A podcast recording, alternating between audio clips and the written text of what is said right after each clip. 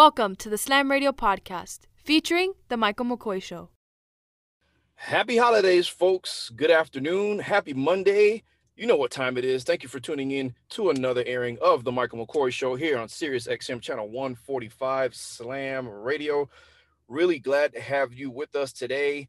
As uh, man, today's gonna kind of suck. And you want to know why? This is the last airing, the final airing of this show in 2020. Oh man, I'm gonna miss doing this until next year. I mean, I guess you consider it to be a nice little vacation, but I mean, it's it's not like if I hate doing this, I'm gonna miss this. When Frank told me the news last week, he said, "Hey, Mike, you know you're airing on Monday is gonna be the last one for the year." I almost had a heart attack. Like, oh man, that's gonna stink. But um, ah, that that just oh man, it's it's, it's gut wrenching. But you know, get some time off, get to enjoy with the fam, and you know other things. I got a, a lot of time on my hands now that uh, school is over. I did a thing on the 10th on Thursday. I kind of graduated from my dream school, so that was pretty cool. So you know, no more homework. I get off work and I don't know what to do with myself. I have a whole bunch of time on my hands, but wow. Um, so yeah, that's that's kind of bittersweet news. But in any event, guys, again, thank you for tuning in today. Got a lot to talk about. College football, as always, is gonna gonna lead the uh gonna lead the show. NFL, and we're gonna close out with some NBA news. Kevin Durant played. It's gonna be kind of crazy. Uh, I want to talk about some hardwood to close the show. So excuse me, let's get started. And um let's let's do so again talking college football i'm to run through some scores in the top 25 uh, from games on Saturday, and um, here they are. Here they are because, oh man, there was there was it was kind of a, a, a whole hum week in college football, if you want to say. There was a lot of games canceled uh, in the top 25, and I'm going to go ahead and tell you which ones they were. I think there were seven games canceled, if I'm not mistaken. I'll tell you right now. I'm running through the the scores, and there were canceled. There were let's see, there was one, two, three, four, five, five games canceled, one game postponed. I'm wondering what's going to happen to Ole Miss and Texas A&M. That game was postponed, but the games that were canceled, everybody already knew about Michigan at Ohio State, and gosh, thank God that was canceled for Michigan and Michigan's for Michigan's sake. Uh, number eight, Cincinnati at number 24, Tulsa was canceled. Number 11, Oklahoma at West Virginia was canceled. Purdue at Indiana, who's ranked 12, was uh, canceled. And then Texas at uh, at the Jayhawks at Kansas, that was canceled as well.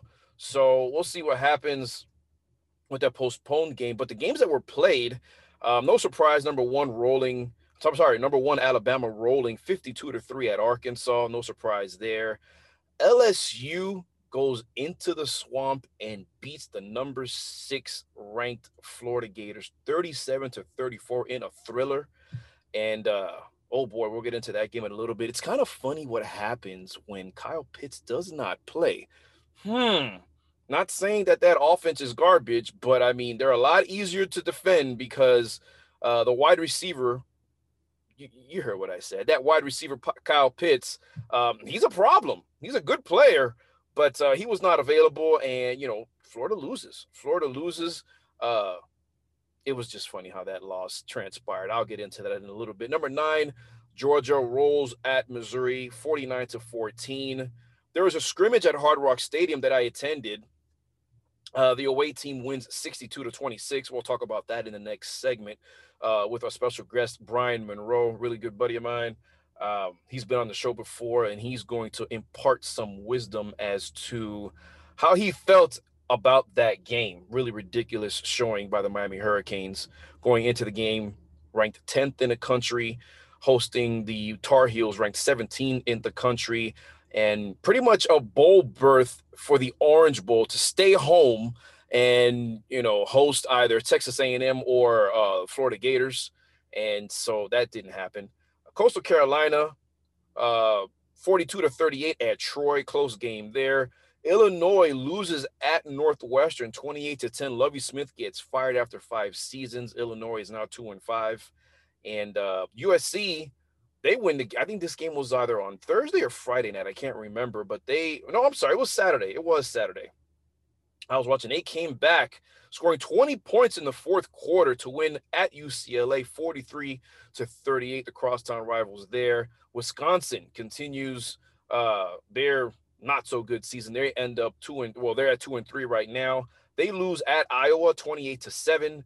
Um, BYU bounces back from the loss at Coastal Carolina, 28 to 14, winning at home against San Diego State. Utah, 38 to 21, they win at Colorado, and Oklahoma State wins at Baylor, 42 to 3. And um, they are ranked 22 in the country. Let's talk about the rankings. Uh, I know the ones that matter right now are the CFP rankings that are released on Tuesdays, but uh, the AP Top 25 is released on Sunday, so we're going to talk about that. No movement in the top five. Just still um, Alabama, Notre Dame, Ohio State, Clemson, and Texas A&M in that order. The change happens from that point on. So uh, Cincinnati section at six, followed by Indiana. Iowa State eight, Coastal Carolina nine, and Georgia moves up two spots. They're back in the top 10. Florida drops five spots, number 11. Oklahoma, USC, BYU, and Northwestern round out the top 15. The top, I'm sorry, the rest of the top 20 is as follows North Carolina moves up four spots, they're at 16. Louisiana, Iowa moves up one spot. Miami plummets to 19, dropping 10 spots out of the top 10. They're at 19, and Tulsa checks in at number 20. And to round out the top 25, you got Texas at 21. They move up two spots. Liberty is at 9 and 1. Buffalo 23. UN, I'm sorry, NC State is at 24 and San Jose State checks in at 25. COVID has so many things messed up this season. I mean, it's just ridiculous. I mean, how many names that I mentioned in that top 25? Again, that was the AP poll that's released on Sundays at around one o'clock or so. How many names I'm sorry, how many programs in that top 25 were like just like, huh? Like it sounds like a like a basketball poll or something. Cincinnati, Indiana, Iowa State, Coastal Carolina, uh, Louisiana, the Raging Cajuns, Tulsa, uh, Liberty, Buffalo, San Jose State. I mean, look, props to those schools. It's awesome, but goodness gracious, just just horrible year, man guys, please do what you can on your end of eh, to to to to hold up your end of the bargain so we can just return to normalcy because that top 25 is not normal. And oh my goodness gracious, Lord, for crying out loud. It's just I don't like it. I don't like it at all. But in any event, Gus Malzahn got fired. Yeah, that's kind of crazy, man. Gus Malzahn of the Auburn Tigers gets the uh gets the axe and so we'll see what happens there. Um, obviously, you know, not happy with the situation. It's kind of crazy because it kind of reminds me of what's going on at Michigan uh, with Jim Harbaugh. You got you got schools that have been recruiting well, right?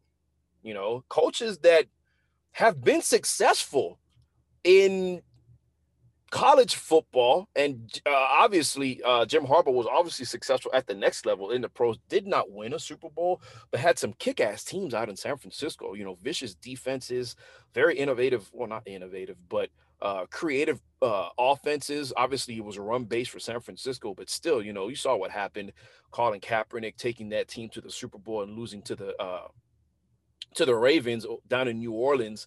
And so, I mean, you know, he he gets back to college football. You're thinking, oh boy, he's returning, uh, Michigan man, returning home to play football. And am I the only one that thought that you would see some ground and pound and bruising football like we did at Stanford? You know, you find yourself maybe a decent quarterback. I know he had a generational quarterback in Andrew Luck, but still, I mean, maybe that's not maybe that's definitely what he's missing out of Michigan. He really hasn't had that guy at quarterback. So I get it, but that's crazy how he's been so unsuccessful, especially this season. Um, hasn't beaten Ohio State, been close once or twice, but has not beaten them. And um, you know, they didn't play this season, but you know, I, I compare those two situations. I'm sorry, those two situations because, like I said, recruiting has been good for both teams. Um, you know, they're bringing in talent. Even this year for Auburn, they they've been you know good recruiting despite their record. And Michigan has been in the top 10 recruiting. Harbaugh's a hell of a recruiter. Defensive guys want to play there. It's just kind of weird. Like, what's the problem? I don't know. I know there's a lot of parity in college football, but still a strange situation. So he gets he gets the axe. That's news. Um, guess who's transferring to FSU? I found this to be very interesting. Uh, former UCF quarterback McKenzie Milton is taking his talents to Tallahassee. Oh boy.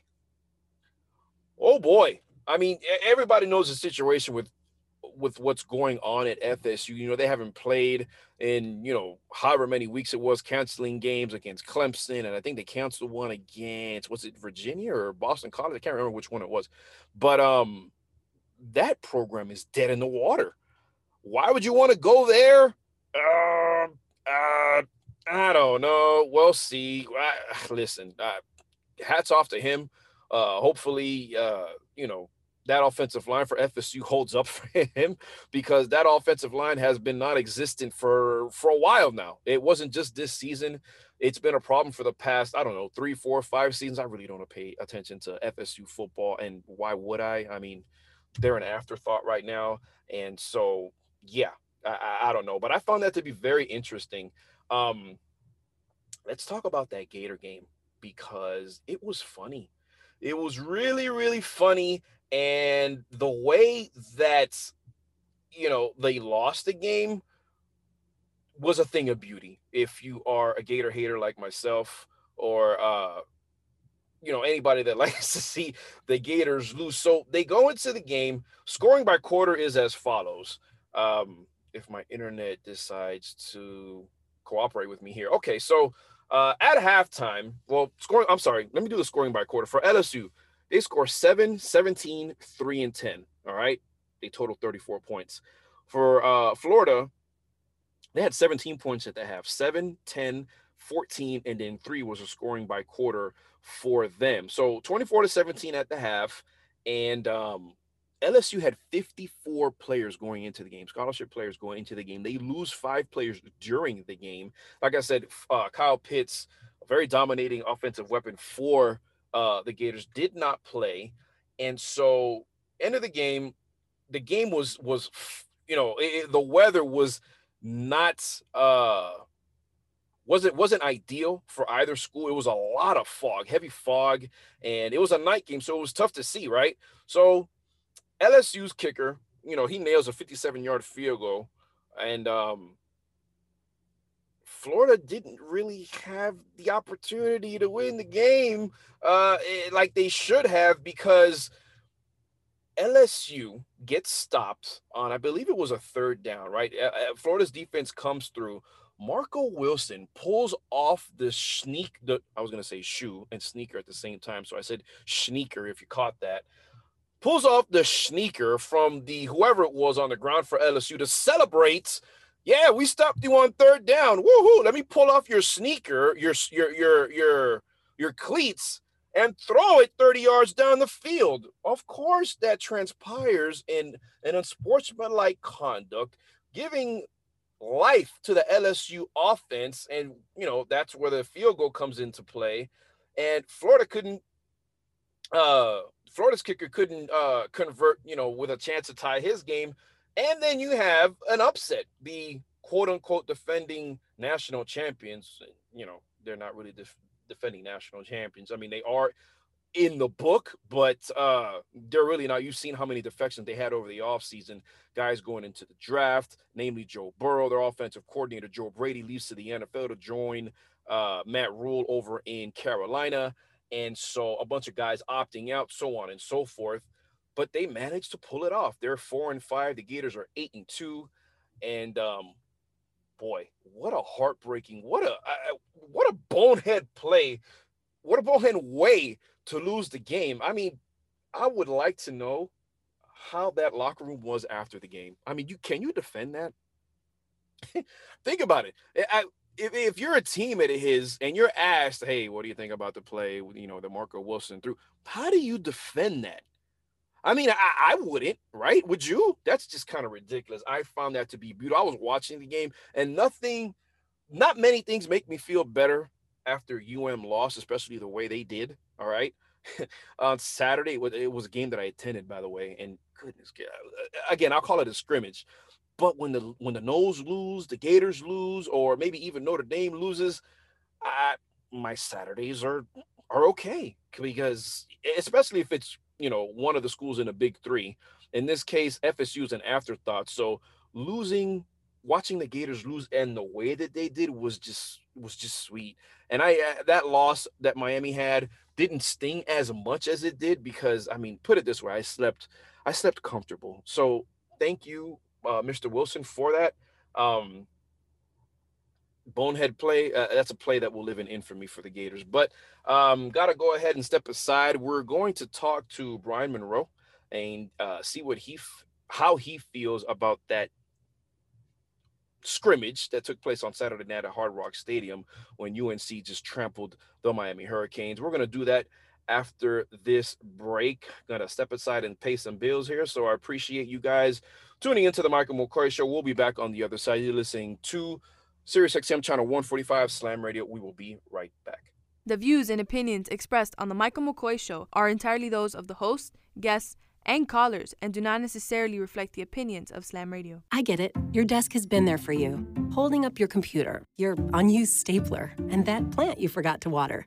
But maybe it's time to leave your desk and spend your lunch break volunteering with Meals on Wheels. Doing Meals on Wheels for me is the joy that I look for at the end of my week. I'll come to the door with one meal and I'll walk away with a full heart. Drop off a warm meal and get more than you expect. Volunteer at americaletsdolunch.org. That's americaletsdolunch.org. Brought to you by Meals on Wheels America and the Ad Council. Good morning, amigo. So that Never one makes a little more sense. Backwards, not even to get how do you even like? Well, hold on. That might be actually difficult to. Para atrás ni para coger impulso. Don't even go back a step to, even if it's just to go forward. It seems Always like it's a long forward. explanation. Yeah, it's hard. To explain. It seems like you have to write.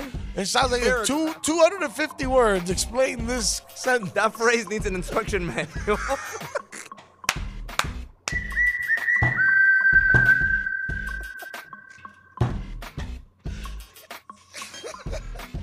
Morning Amigo. Weekdays from 7 to 11, only on Sirius XM 145 Slam Radio. We'll be back with the Michael McCoy Show on Sirius XM 145 Slam Radio. Text and work. Text and pretend to work. Text and act surprised when someone calls you out for not working. Who, me? Text and whatever, just don't text and drive. Visit stoptextsstopwrecks.org. A message from NHTSA and the Ad Council. And now we're back with the Michael McCoy Show on Sirius XM 145 Slam Radio. All right, ladies and gentlemen, thank you very much for sticking around with me throughout that last break. You've been listening to the Michael McCoy Show here on Sirius XM channel 145 Slam Radio. And we're going to get into a very painful discussion, if very, especially if you're a Miami Hurricanes football fan and had to witness, whether it was in person or uh, on ESPN, you know, on the TV, watching Chris Fowler and, and the crew call the UNC game ended up being Miami's season finale, senior night, normally a day reserved for seniors playing their best kind of football or the team, period, because you want to send the seniors off on a high note, right? Except no, that did not happen. Miami gets whacked 62 to 26 uh, at home. It was a very embarrassing game. It hurts me to say it, but to hear help me talk about the game, kind of break it down and see what lies ahead in the future of Miami football is former Hurricane punter athlete. Don't call him a player. Call him an athlete. Brian Monroe. He's been on the show before. You know who he is. Brian, man, how you doing? Man, everything's good, man. How you been? Oh, first of all, c- congratulations on you know graduating from the U. Uh, hu- hu- huge honor. I remember mine like uh, it was yesterday, and it definitely wasn't. But uh, you know, definitely congratulations on that. That's a definitely a big step in life. I appreciate it, man. Definitely something I needed to go back and finish, and I am proud of the accomplishment. I, I really appreciate you shouting me out for that, man. Thank you. No problem, man. So let's get to pressing. Um, you were at the game, I was at the game, and so I unfortunately left. I wasn't driving. If not, I probably would have. I, I definitely would have stayed, but we left somewhere around the third quarter, and then when I turned on the, the the news to get you know at the house, I see they scored 62 points. Bro, I wanted to ask you, man just give me some raw reaction. What the hell's going on through your head as you're watching this unfold and even after the game? Uh, I think the most disappointing thing was is that you know when you see a game like that, as a former player at the game with other former players, the the one thing that you want to see from the kids is that do they have the fight? Exactly. Can they show you that they care to be on the field right now? Yeah, you you know you getting your asses whooped right now, but do you still got that fight in you? And you know what? From the the beginning of the game, it looked flat. Yeah. It just they just didn't look like they were uh excited to be there. Mm-hmm. They didn't look like they wanted to play that day. UNC came in all hyped up. Oh, hell. Whether whether that's they looked at the film and goes, they're drooling, knowing that they're going to have one-on-one matchups with a very thin uh, secondary already. Right. And then they also look at our run defense and say, well, these linebackers don't know how to fill a gap, so we're going to have a field day on them. They were excited to play. It looked like seven on seven for them. And then our guys are just going through the motions, like, eh, okay, we're here. And I think that's your first reaction as a player is like, what the hell is wrong with y'all? Like, yeah. this is the last game of the season. You have the ability to play and stay home, play in the Orange Bowl, you know, do something with your season, or you could get your ass whooped and go play in Orlando or Jacksonville, not want to be there. Um, yeah, and then you're you know you know you're pissed off too because it just it hurts. It hurts that you've been through that. You've seen tons of guys go through those locker rooms that care so much, and you know people that want to be on on the field and be in their shoes, and they just don't show any type of energy, any type of life. There's no scrap in them, mm-hmm. and I think that's what you know pisses us off the most.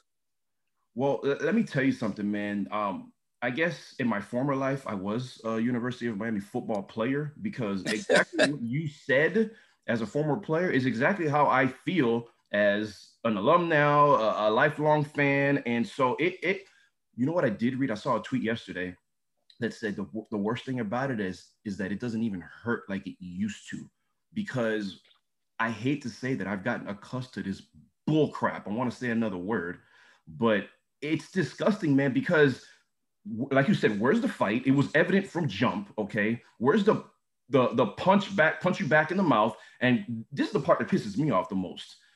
You get on IG or Twitter and you post highlights after the game for yep. what?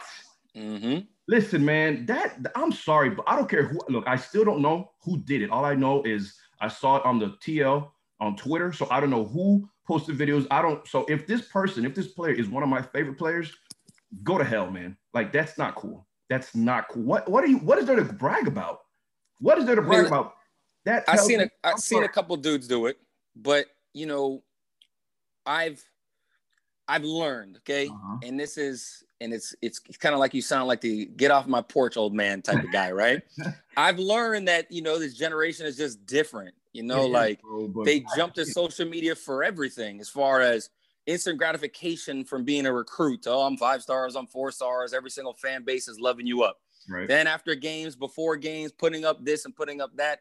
That's like kind of one of those things where I just can't even say anything anymore because I've already been pissed off about it. Okay. And you just have to shake your head. Okay. I think the most disappointing thing post game for me were the comments. Oh God, I didn't even listen to the post game. Tell me, go ahead. So we know that we just got our butts handed to us up and down this field. Something that's never happened in University of Miami history with 778 yards. Something that's never happened in you know NCAA history with the running backs combined running for I don't know 500 and something yards. Mm-hmm. Something ridiculous. Yeah. Then you have the audacity, the audacity to come out, and I forgot exactly which players were, it was. I think Mike Harley was one of them that said, in the lines of, "We weren't we weren't all in it. Not all our teammates were in it. Uh-huh. What the hell you mean you weren't all in it? Yeah. What, what you you got 10 games this season. What are you gonna be all in at? Game 11 or got canceled? the bowl game? Like, what you mean you're not all in it? And then was it Manny? it was Manny Diaz that said this loss was worth the lessons learned. Oh no, Manny. That, that's what? competition talk, man. You know that. You know what? Listen, I get it. WT. I don't. I don't. No, I no. Meaning I, I get your frustration. I get your frustration, not what. Oh, he, I was about to say. No, man. no, no. But what I will say is this: he's always saying the right things and trying not to throw his players under the bus, which I'm cool with, not publicly. I pray that that conversation is different behind closed doors. Okay, number one, and number two, um, I still have faith in the man because he's done every right move in the offseason since being here. Okay. So we'll see what happens next. I got two questions for you.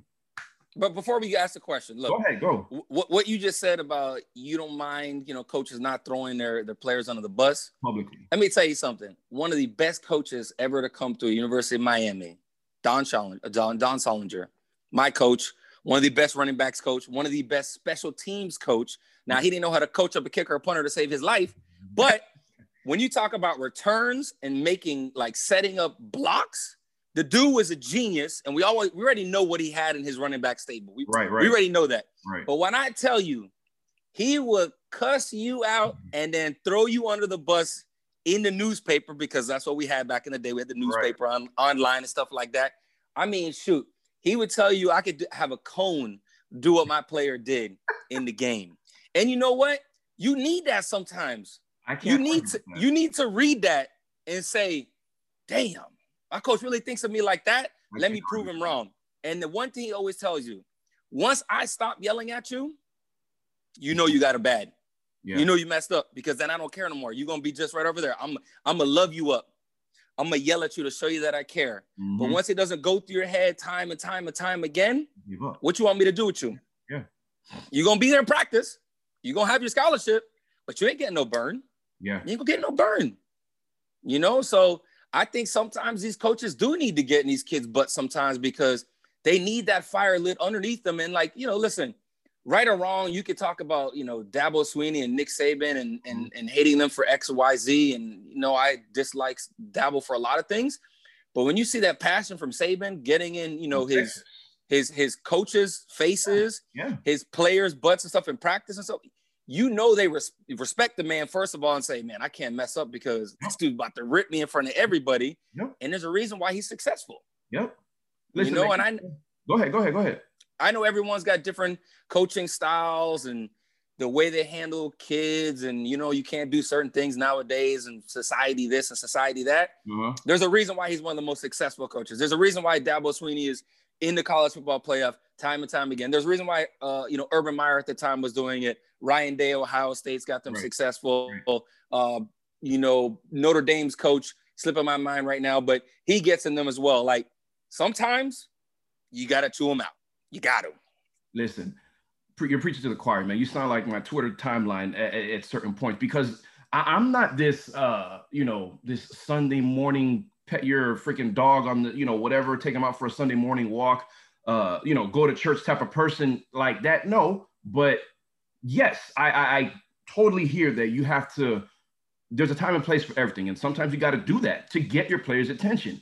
Rhett Lashlee seems like the most fiery guy, you know, that we have. He does. I, I, he does. I didn't get to see him from where I was sitting yesterday, but you know, watching it in the games, he's the one that has this scowl on his face and everything like that. Yes, I would like to see it more from all or other position coaches, but um, I, I, I don't, I, I don't know, man. I, I just check me out here. I wanted to ask you this since we're on the subject. And by the way, you're listening to the Michael McCoy Show on Sirius XM channel 145, Slam Radio, joined by good friend of mine, uh, Brian Monroe, and he's just we're venting, ladies and gentlemen, Canes fans, about that embarrassment that happened on Saturday.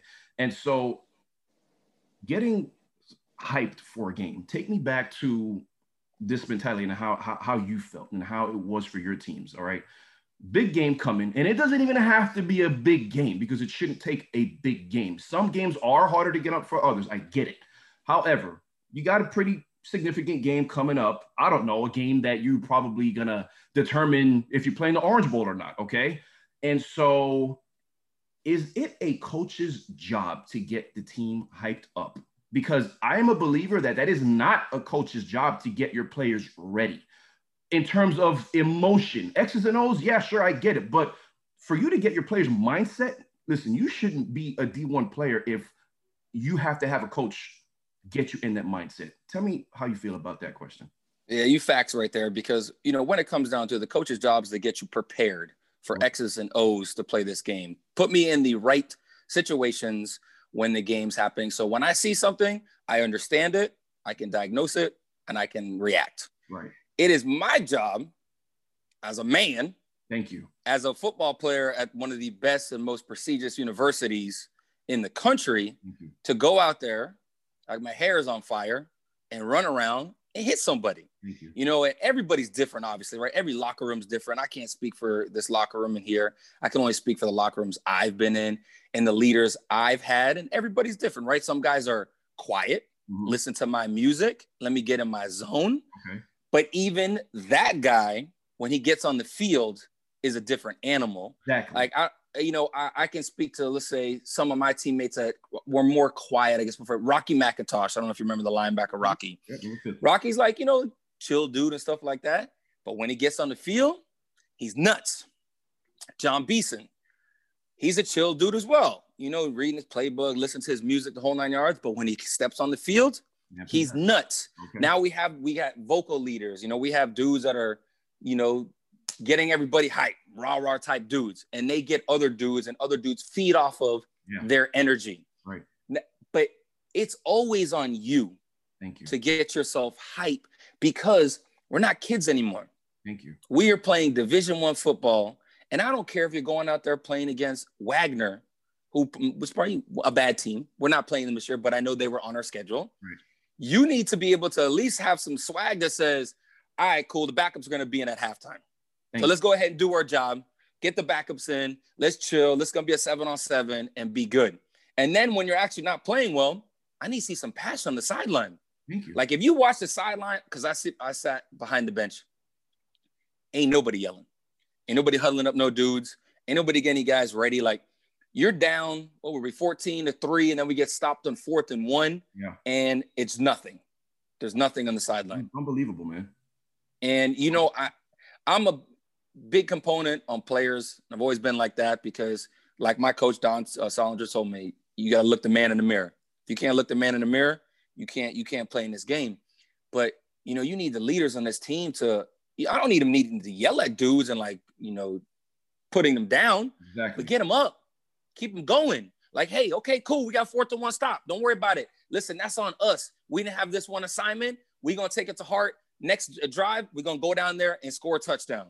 Hey, defense, listen, we know what they're doing. We've seen it in practice. We're just overrunning. We're not getting off our blocks. We got this. They're not doing anything we haven't seen. Mm-hmm. I need some dudes like that. But I, you know what? I ain't see it.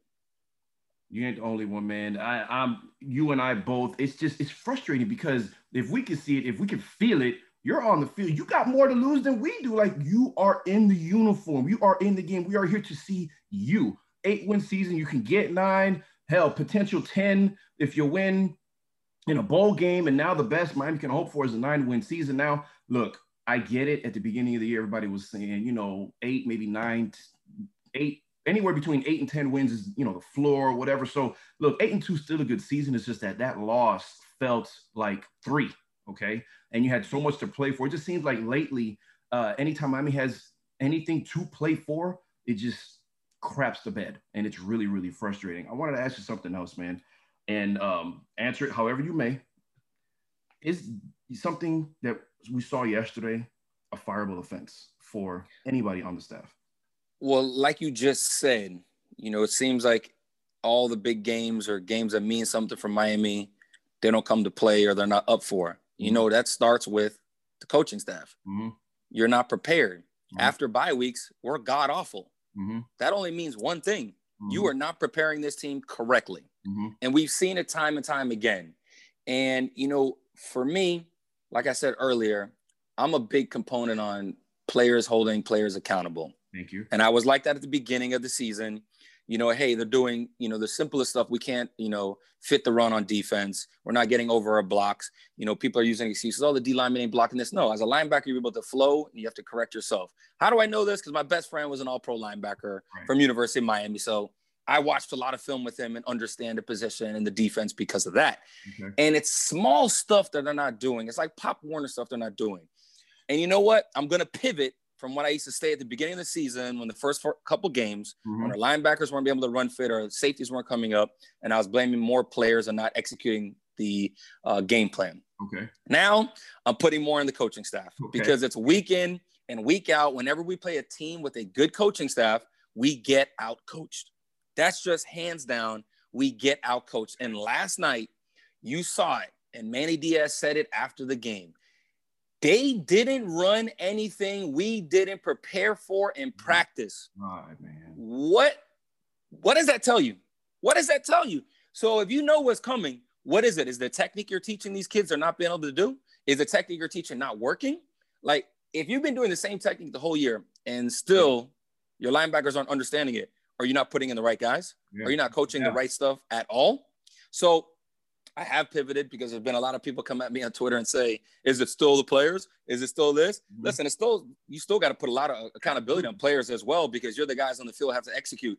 But right now, I'm putting a lot on on some of the coaches. And was this a fireable game? 110 percent. You you have to look at it as a fireable game. If you give up the most yards in school history, if you give up 500 plus yards of two running backs, which is the most by any other tandem in history in any college football, and you want to take the next step as a program, you did a good job, Manny. And that's what I give him props for when everyone was yelling at him. You went from six and seven with a god awful offense. You fired everybody.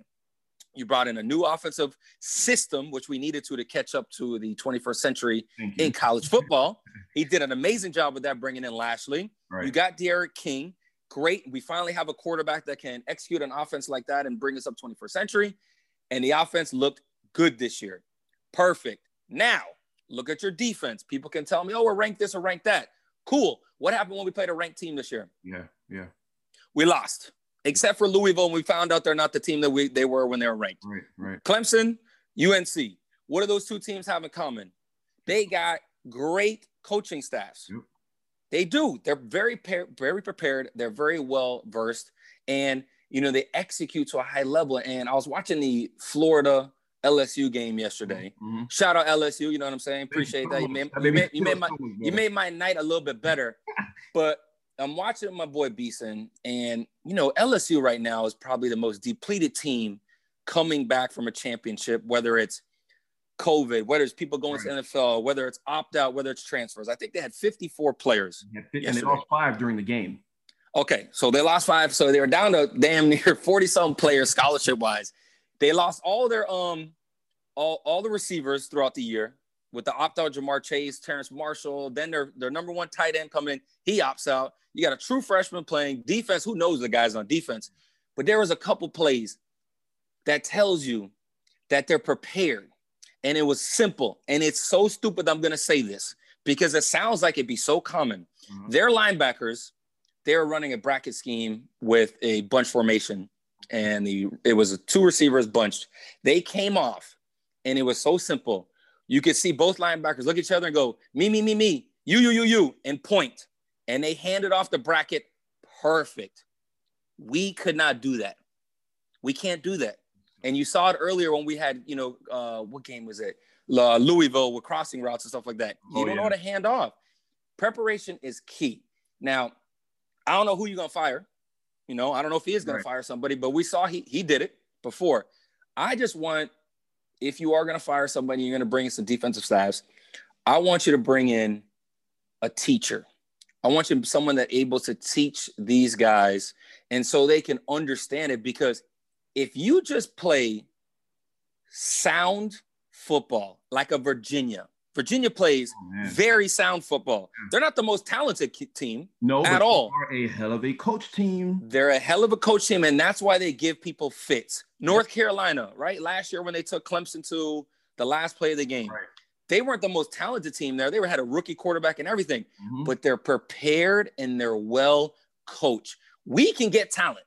We have one of the most Right. talented backyards ever when it comes to players. Right. I need somebody that can come in here and prepare these guys so when they get on the field, they just understand it clicks and you see them and they're like, boom, pass that off. Boom, you got him, I got him. We're good. Yeah. If we have that, you know, we're talking about you're going to challenge Clemson this year. Right. Only because you look at the, the Clemson game at the beginning and it's mistakes that we made that really put us down 14 nothing in the hole. So you get someone that can prepare, coach, adjustments, and have these young men understand Mhm. their defense because they don't understand the defense right now. Like, and if they do understand, th- th- you know, they're not ex- they're not executing it because you do the simplest stuff where you're just scratching your head. Like, you do know if your defender gets knocked towards you, you just flow around him and fill the other gap. That's the reason why their holes were so open last night. They didn't flow and do the most basic thing going into the next gap. And that stuff is instinctive. That stuff that I'm thinking that that should be that that's stuff that can't be taught. I'm sorry. Yes, we're talking about great coaches and stuff, but there's just some things that cannot be taught. And you know, it's instinctive. So you don't have those instincts. And listen, man, I've always been of the of the uh school of thought that I'm sorry, players play, coaches coach, and yeah, but I'm not I'm not blind either. I'm not stupid. Yes, I've have always more so given blame to the players, but I've always given blame to coaches. It just hasn't been as much as it is now. I've never been 100% on one side of the fence. I'm I'm not stupid, but I, I gotta I gotta give it to you, man. I mean, now it's a little bit more glaring as to okay, guys, are you playing the right guys? Are you teaching the right things? And I get it, but to your point about who you bring in, yes, I absolutely want to see a teacher at wherever point in the staff needs changes. But um, which I don't think Manny needs to be fired, by the way. But uh, I think what you're describing is a guy with experience and not a young guy that could recruit. Is that kind of where you're leading, or, or is that kind of how you're thinking? Because there's been some names thrown out there on Twitterverse, you know, Charles Robinson, whatever, blah blah blah, Miami guy. He's a younger guy. He's been a defensive coordinator in the SEC. He's been under Muschamp. But do you want a, a seasoned guy that was probably better teaching, or a young guy that can relate? Well, it's my D coordinator. I want a seasoned dude. I, I, you can you can get recruiters as your position coaches. Right. You can they, they can you got recruiting coordinators, you got position coaches. I need a seasoned dude that's seen a lot of football and also can teach his coaches and get after his coaches. Okay. those coaches can take that information, mm-hmm. go to their meeting rooms, and say, "Boom, this is our game plan. When you see X, Y, and Z, this is what we have to do." When they shift, the most basic thing, when they shift, we have to shift. Like literally, you watch us the whole year and you'll see, okay, Z motion, boom, Z receiver goes across the formation, and we don't even move. We don't move. That's not football. You know the reason they do that? They see if you're a man or in zone. That's the most basic thing in the world. And we just sit there and go, uh, what are you going? Like, come on, man. I'm not even asking anything complex. I'm just asking for something basic. Yeah. But if you're asking me for a DC, I want some dude with fire. Right. And I want some dude that's seen a lot of ball. You know, you look at Lashley, yeah, he's he's younger, but he's been under, you know, the guy from Auburn for a long time. He's been an OC mm-hmm. at multiple places. He's done it at a he's yeah, he's done it at a high level with SMU with not a lot of great talent, with a good quarterback that can sling mm-hmm. the ball all around the field. So he's he boom, he can do that. Give me a guy like Lashley like that. Or, hey Manny, if you need to put your hands on the defense a little bit more, hey, do it. Yeah, yeah. I understand you to be a CEO of, of things, but sometimes we saw it last year. Virginia Tech came down here, embarrassed us. He had his hands throughout the week on the defense for the game leading up to Virginia, and it was like night and day. Yeah, I mean, listen, I don't mind him being the CEO because some of the best head coaches do that. Right. They delegate. That's you know some of the best coaches in history have the best coaching trees, but right. you have to hit a home run with it. It seems like with Lashley, you've done a good job with that. The offense has drastically changed from last year. We'll see if D'Eriq King comes back next year and see if we can get the this um this offense in the second year to see how much more they can grow. Yeah. Um, but you need to find a guy like that on defense where if you are going to be the CEO and just making sure everything runs right, he has to be able to say, corners coach, do this, linebackers coach, we need this, defensive right. line coach, we need this, and this is how our machine's going to run. Exactly. Now, I'll I'll wait and see if what happens with you know Blake Baker and everybody else on this staff. But as far as the re- the recruiting aspect of it, man, if you win, they gonna come. Their kids are gonna they're gonna come to your school. If yeah. you listen to most of these kids when they talk, you know, I've been fortunate to see some of them on their visits and stuff when we've been out in Miami. Right. And you you you know, you talk to some of these big time defensive recruits in Miami, and I see a lot of people getting on Coach Mike Rumph because he's had a couple of his ex guys leave, and I go, can you blame them? You know, you you you hear the first thing they say is, you know, I want to win championships, I want to compete for championships, and I want to go to the league. I bet you can go to Miami, you can go to the league. Right. We still put in dudes in league all day long. But when's the last time we competed for a championship? Right. These kids are pups. You know, they were they were pups. They've not known University of Miami to be in championships. You know, they know Alabama's, Ohio State's, Clemson. So when you see a guy go to Alabama like Patrick Surtain's son did, how can you blame him? He's saying, I'm gonna go to Nick Saban, who's produced a lot of DBs at my position at a high level, and I'm going to compete compete for the Final Four year in and year out. It looks like he's going to be a first round this year. Yeah. I cannot be mad at a kid like that. If you want a kid like that, Miami fans, start winning at a consistent clip. If you start winning 10 games, nine games, you're not just, hey, we're competing for the coastal. No, you're in there with Clemson yeah. every year, right. beating Clemson, competing with Clemson. Then you can start seeing these kids go, well, I don't need to leave because I got Miami right here. We're going to mm-hmm. be in the final four, and then I'm going to go to the league. Simple as that. You you know, recruiters, yeah, okay, cool. You get there's some dudes out there, Coach Field, love him to death. I think he's an awesome recruiter. But when it comes down to it, the best recruitment is winning. Plain and simple. You win, they'll come. And that, ladies and gentlemen, you cannot fault Michael Rumph on. So um, take that for what it's worth. But uh, yesterday's game, man, 62 to 26, scoring by quarter for UNC 21, 13, 7, and 21 from Miami scoring by quarter 3, 7, 8, and eight. Howell throws for 223 yards. Javonte Williams ran for 236 on hmm. 23 mm. carries. Michael Carter ran for 308 yards on 24 carries. They averaged over 10 yards a pop, both of them. Both of them had longs of 65, and both of them scored at least two touchdowns. I'm not. going I, I don't even want to look at the rest of the box score. Like I said, I hadn't until today, until right now on this show. And if you guys want to get my reaction, it, it, it won't even be on another segment. This is disgusting. Miami football. If it hasn't had a wake up call, this is exactly what it is. And I've been defending the staff all year long. I've been. I, I still defend Mark Richt. Okay, I'm sorry, but uh, the guy did way more good than bad. And facts.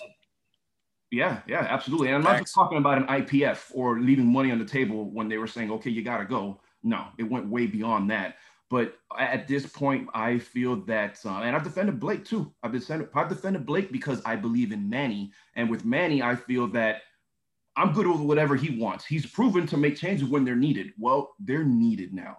And I don't think there's any, uh, like I said, it's a straw that broke the camel's back, man. So, row, dude, I appreciate that, man. This is gonna go good for for two segments. We got two segments worth of of of of ranting in, man. You good? My bad, man. You know, I, I, t- I talk a lot of trash sometimes. Oh. You know, sometimes you got to get the frustration out, but also be level headed and, and, objective. And one thing I always tell Canes fans is I'm, I'm not going to be a homer. I'm going to tell you mm-hmm. how I see it. I'm going to tell you how people around me see it that play the game at a high level right. um, that I that I learn from every day when it comes to football and trying to better myself. But you can't sugarcoat things, man. You know, no. you know, when, when when you go to the U and you talk to former players and you talk to dudes that, that played the game, they're never gonna sugarcoat it to you. They're never gonna look at you and be like, oh my God, yeah, this guy's gonna be a first round pick. By the way, there's a lot of dudes that lost a lot of money last night because NFL teams are gonna look turn on the film and say, okay, they're down. Let me see how this dude reacts when we gonna be down. And what what did any of those dudes do last last night that everyone keeps going in my in my Twitter saying that no, no, he's this and he's that. No, he's not. They're not. They're not there yet. You know, they gotten their names out there. They're on some awards and stuff like that. Did that get to the head? Who knows? You're a semifinalist. Come back. Uh, you know, evolve your game, step it up because talking to scouts that I know in the league and front office dudes, they're not as high as everybody thinks Oof. our fan bases are in certain players. Maybe one, maybe 2 mm-hmm. but the mm-hmm. rest, they're a couple uh couple rounds below that you think they are. Let's just put it that way right now. All right. All right. Well, we'll see. That's another thing that Canes fans are going to have to keep their eye on, and you know the players themselves. Let's see what they do in terms of if they're eligible to leave, if they want to leave. Uh, that's going to be a story, and we'll see how many guys decide not to play in this bowl game. That's another thing that you know uh, it's, it's going to be a story, man. But Ro, uh, no apologies, please. I, I love hearing how you think and how you feel, and what you know. Uh, it's always appreciated on the show, man. But listen, uh, stay safe. Okay. Appreciate that. And um, we'll catch up again, man. I, I really appreciate your time. I really, really do. Yeah, man. Appreciate you having me on. Stay safe out there. You know, happy holidays to you and your family. Uh, you know, congratulations on graduating again and uh, be safe out there. All right, man. Ladies and gentlemen, uh, keep it right here. We'll be right back after paying some bills. You're listening to the Michael McCoy Show on SiriusXM channel 145 Slam Radio. The views and opinions expressed on The Michael McCoy Show are entirely those of the host, guests, and callers and do not necessarily reflect the opinions of Slam Radio. 180 over 111, and I had a stroke. I couldn't speak or walk. This is high blood pressure. Get back on your plan. Go to loweryourhbp.org. Brought to you by the American Stroke Association, American Medical Association, and the Ad Council. Good morning, amigo. Just the two of us. We can make it if we try. Just the two of us. You and I. Well, you have to, you forgot the. Just the two of us. Oh, the two of us. We're building castles in the sky. Just the two of us. Go. You and I. There you go. Good morning, amigo. Weekdays from 7 to 11, only on Sirius XM 145 Slam Radio. We'll be back with the Michael McCoy Show on Sirius XM 145 Slam Radio. Why was the basketball court all wet? Because the players kept dribbling on it. The dad joke. Corny, groan worthy, but also one of the simplest ways to share a moment with your kids. What did the buffalo say when he dropped his son off for school? Bye, son. So take a moment to make your kid laugh because dad jokes rule. Make your kid laugh today. Go to fatherhood.gov. Brought to you by the U.S. Department of Health and Human Services and the Ad Council. And now we're back with the Michael McCoy Show on Sirius XM 145 Slam Radio. All right, and we're back. Thank you, everybody, for sticking around with me throughout that last break. You're still listening to the Michael McCoy Show on Sirius XM Channel 145 Slam Radio.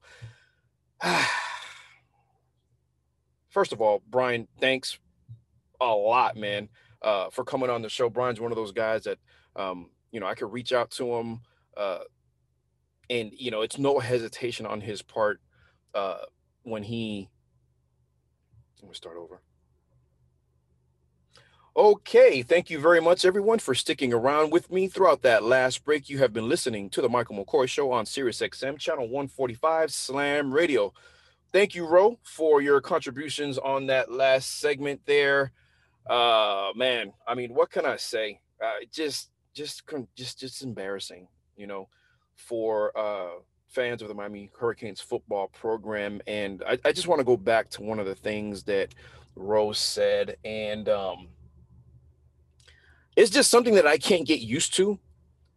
And you know, you heard him refer me refer to me as that old man, you know, on the lawn, get off my lawn, you know, whatever.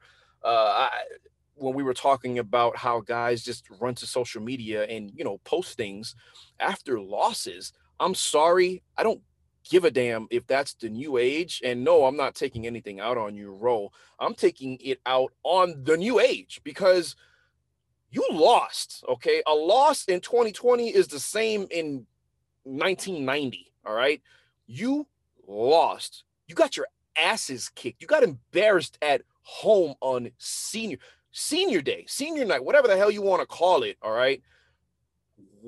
How? Please, somebody that knows that's smarter than me explain to me how you feel good enough i don't care if you threw if you scored all 26 points in the game okay how can you run to instagram and or twitter again i don't even know which players did it but it doesn't matter okay how it, it just shows how selfish you are and how how how immature really you are and how much you just don't care about a loss uh, an ass kicking of that magnitude on national TV at home when you had everything to play for, all right, uh, uh, to host a New Year's Six bowl game in your own backyard. You know how much of a big deal that is? I'm sorry. I will never be okay with that. I don't care what 2020 says it's all right. That is a bunch of baloney. And anybody listening to this, if you agree with it, then you're you're you need to you just need to get checked out, okay? Because that's there's just oh god, I, there's a lot of things wrong with that. And if you support that douchebaggery, then I don't know what the hell to tell you. That's that. Let's talk about NFL football, shall we? All right. So um a lot of good games this weekend. I want to talk about a few of them because, and actually, first of all, uh, tonight there's more NFL football. You got the Ravens, Browns on Monday Night Football. That kicks off at eight o'clock. So watch that. Um, I know I will be. And so uh, let's talk about Pittsburgh at Buffalo. Wow, Pittsburgh falls to 11 and 2. Okay, Buffalo ups their record to 10 and 3 after um after a, a, a, crazy game, 15 to 26. They beat the Steelers at home, and uh, it was nasty weather to start the game. It kind of subsided, you know, throughout the course of the game, but it was snowy, it was wet, it was it was cold. Uh, typical Buffalo Bills home game, right?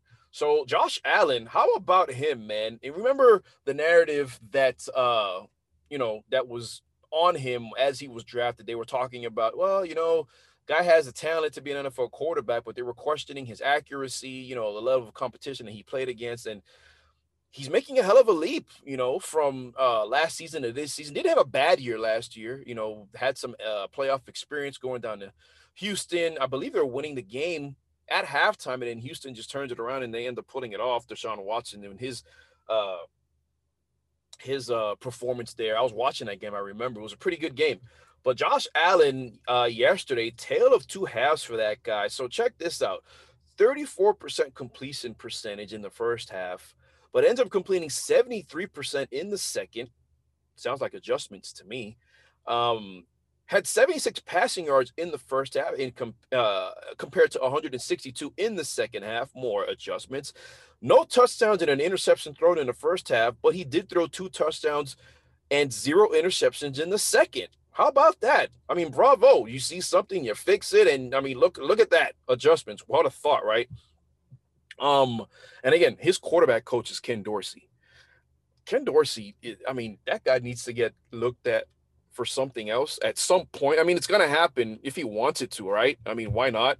Uh, if you guys are not aware, he was the quarterbacks coach for Cam Newton during his MVP season down in Carolina, uh, whatever year that was. And now look what he's doing, uh, what he's helping Josh Allen do up in Buffalo. I mean, you know, two successful seasons for these quarterbacks that I just mentioned Cam Newton under Dorsey, uh, Josh Allen under Dorsey. Obviously, he's the common denominator. So we'll see, uh, you know, where the future for Kenny uh, leads him because he's proving that he can coach guys up. You know, cerebral guy. Everybody knows his his his what he did at Miami. Won 38 games in a row. You know, I mean, that's just that doesn't happen. So, um, that's crazy. I mean, it's good to see Josh Allen do that. One of the MVP leaders uh, in the league.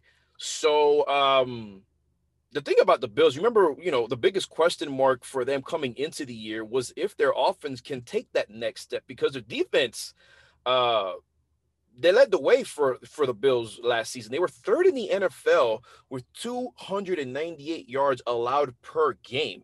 The crazy thing is, the crazy thing is, is that their defense has slipped plenty this year. Yeah, I get it. They're 10 and 3, but um they're allowing 363 yards per game this time around and that's just you know a polar opposite compared to last year when they were third in terms of yards allowed per game with 298 so that's that i want to talk about the saints game and not so much the game in totality uh they travel uh to philly and lose to the now four, eight, and one Eagles. The Saints fall to 10 and three. They lose that game 21 to 24 at Philly. But guess who made his first career start? Jalen Hurts. That's right, because Carson Wentz was benched in favor of him. Doug Pederson with a bold move to start the rookie who was drafted in the second round. I was one of those guys that said, What? They're drafting a quarterback? Listen, I guess they knew what they were doing all along. I guess they knew what they were doing all along because, you know, Wentz was benched last week in favor of Hurts in the third quarter. And uh, Hurts turns around and gets his first career win on his first career start. And let me tell you, man, I couldn't be happier for him. Um, you know, I believed in him since his days at Alabama. The class that he showed after being benched for Tua Tagovailoa was just it was awesome to see, man. Anybody would have transferred that very next season, but he didn't. If you remember his career at Alabama, went a little bit. If you don't remember, I'm sorry, his uh, career at Alabama went a little bit like this. Freshman season, leads only all he does is lead the team to the national championship game.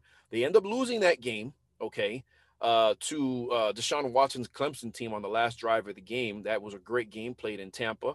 Uh, but you know, the final drive that the offense had for Bama, Jalen Hurts looked like a seasoned veteran. He looked like a like a fourth year senior. Led them down the field, scores the uh the go ahead, not the go ahead touchdown, but scores a touchdown to put them ahead, not for good. Um, uh, I think I believe he ran that one in that last touchdown, but he looked like you know the man. and obviously we all know how that game finished. Deshaun Watson, you know, closes it out. But um, so that was year one. That was his freshman season. Season number two, they also made it to the championship game. They are getting handled pretty much in the first half by Georgia. Okay. And then Nick Saban with a gutsy, gutsy call calls for the freshman Tua Tagovailoa to start the second half, and they never looked back. You know, Jalen lost his starting spot, and of course, there's you know you wonder what's going to happen with his career at Alabama. Well, he ended up staying for his junior season, his final one at Bama. I believe the man uh, graduated in three years because after that, he has uh, a masterful season after transferring to the Oklahoma Sooners. There was some, you know, talks that maybe he follows Dan Enos to Miami because Dan, Dan Enos got hired away from Alabama to Miami. The talk was was Jalen gonna, you know, follow him. Thank God he didn't because he definitely wouldn't gotten would not have gotten drafted in the second round by the Eagles, but uh, let me just remind you of his numbers uh, in Alabama. So, year one, like I talked about, uh, 15 games through for 23 touchdowns and nine interceptions, 2,780 yards, completed 62.8% of his ca- of his passes. Let's just go ahead and call it 63%. Uh, the year that he got benched for Tua, played in 14 games. I mean, he he started pretty much you know every game, but he got benched in the national championship game in the second half. So anyway, in any event, 17 touchdowns, one interception. Okay. And then he uh in a backup role in 2018 at Alabama, uh, throws eight touchdowns, two interceptions. Uh, obviously, significantly less playing time. Still played in 13 games, but only threw 70 passes. And then at Oklahoma, you know, everybody knows what he did in 14 games there. Throws for almost 4,000 yards, 32 touchdowns, eight interceptions.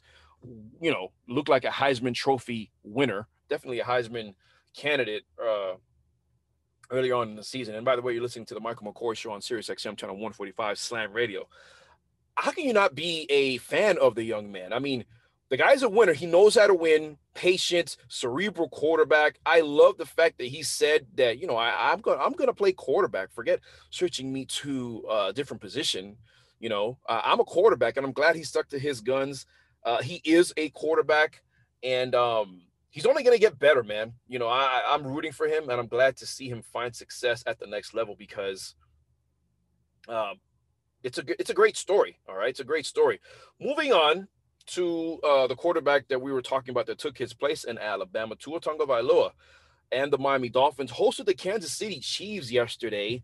Miami does go down 27 to 33. They came back, you know, made it a nice little six point loss. They were down big at at uh, at one point in the game, but KC wins 33 to 27. They're now 12 and one. Miami falls to eight and five. How about Brian Flores, man? That guy uh, making his best bid for Coach of the Year honors. Okay, Patrick Mahomes throws three interceptions for only the second time in his career. Uh, but he did throw 300. Uh, I'm sorry, did throw for 315 passing yards for the 16. I'm sorry, for the sixth straight game. That's tied for the longest streak in league history. How about these Dolphins, though, man? I think they're going to be a problem next year if they put some weapons around Tua.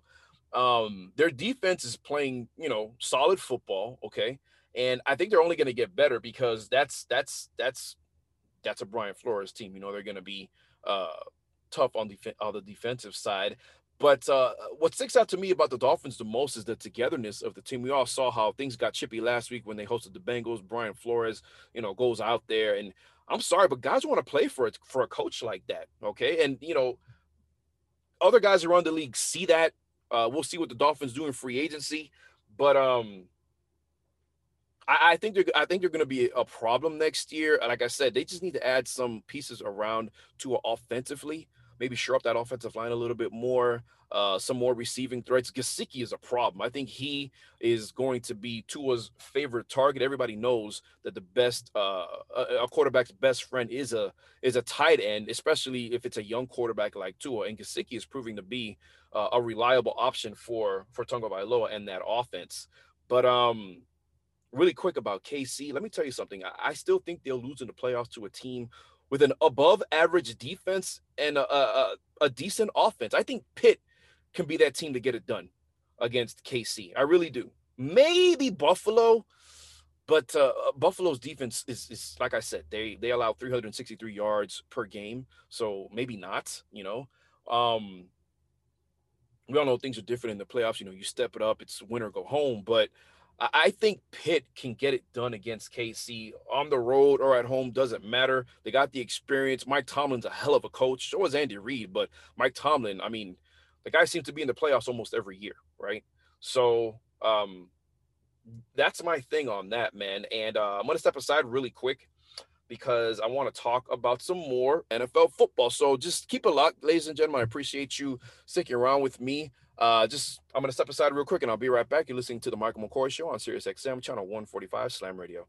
180 over 111, and I had a stroke. I couldn't speak or walk. This is high blood pressure. Get back on your plan. Go to loweryourhbp.org. Brought to you by the American Stroke Association, American Medical Association, and the Ad Council.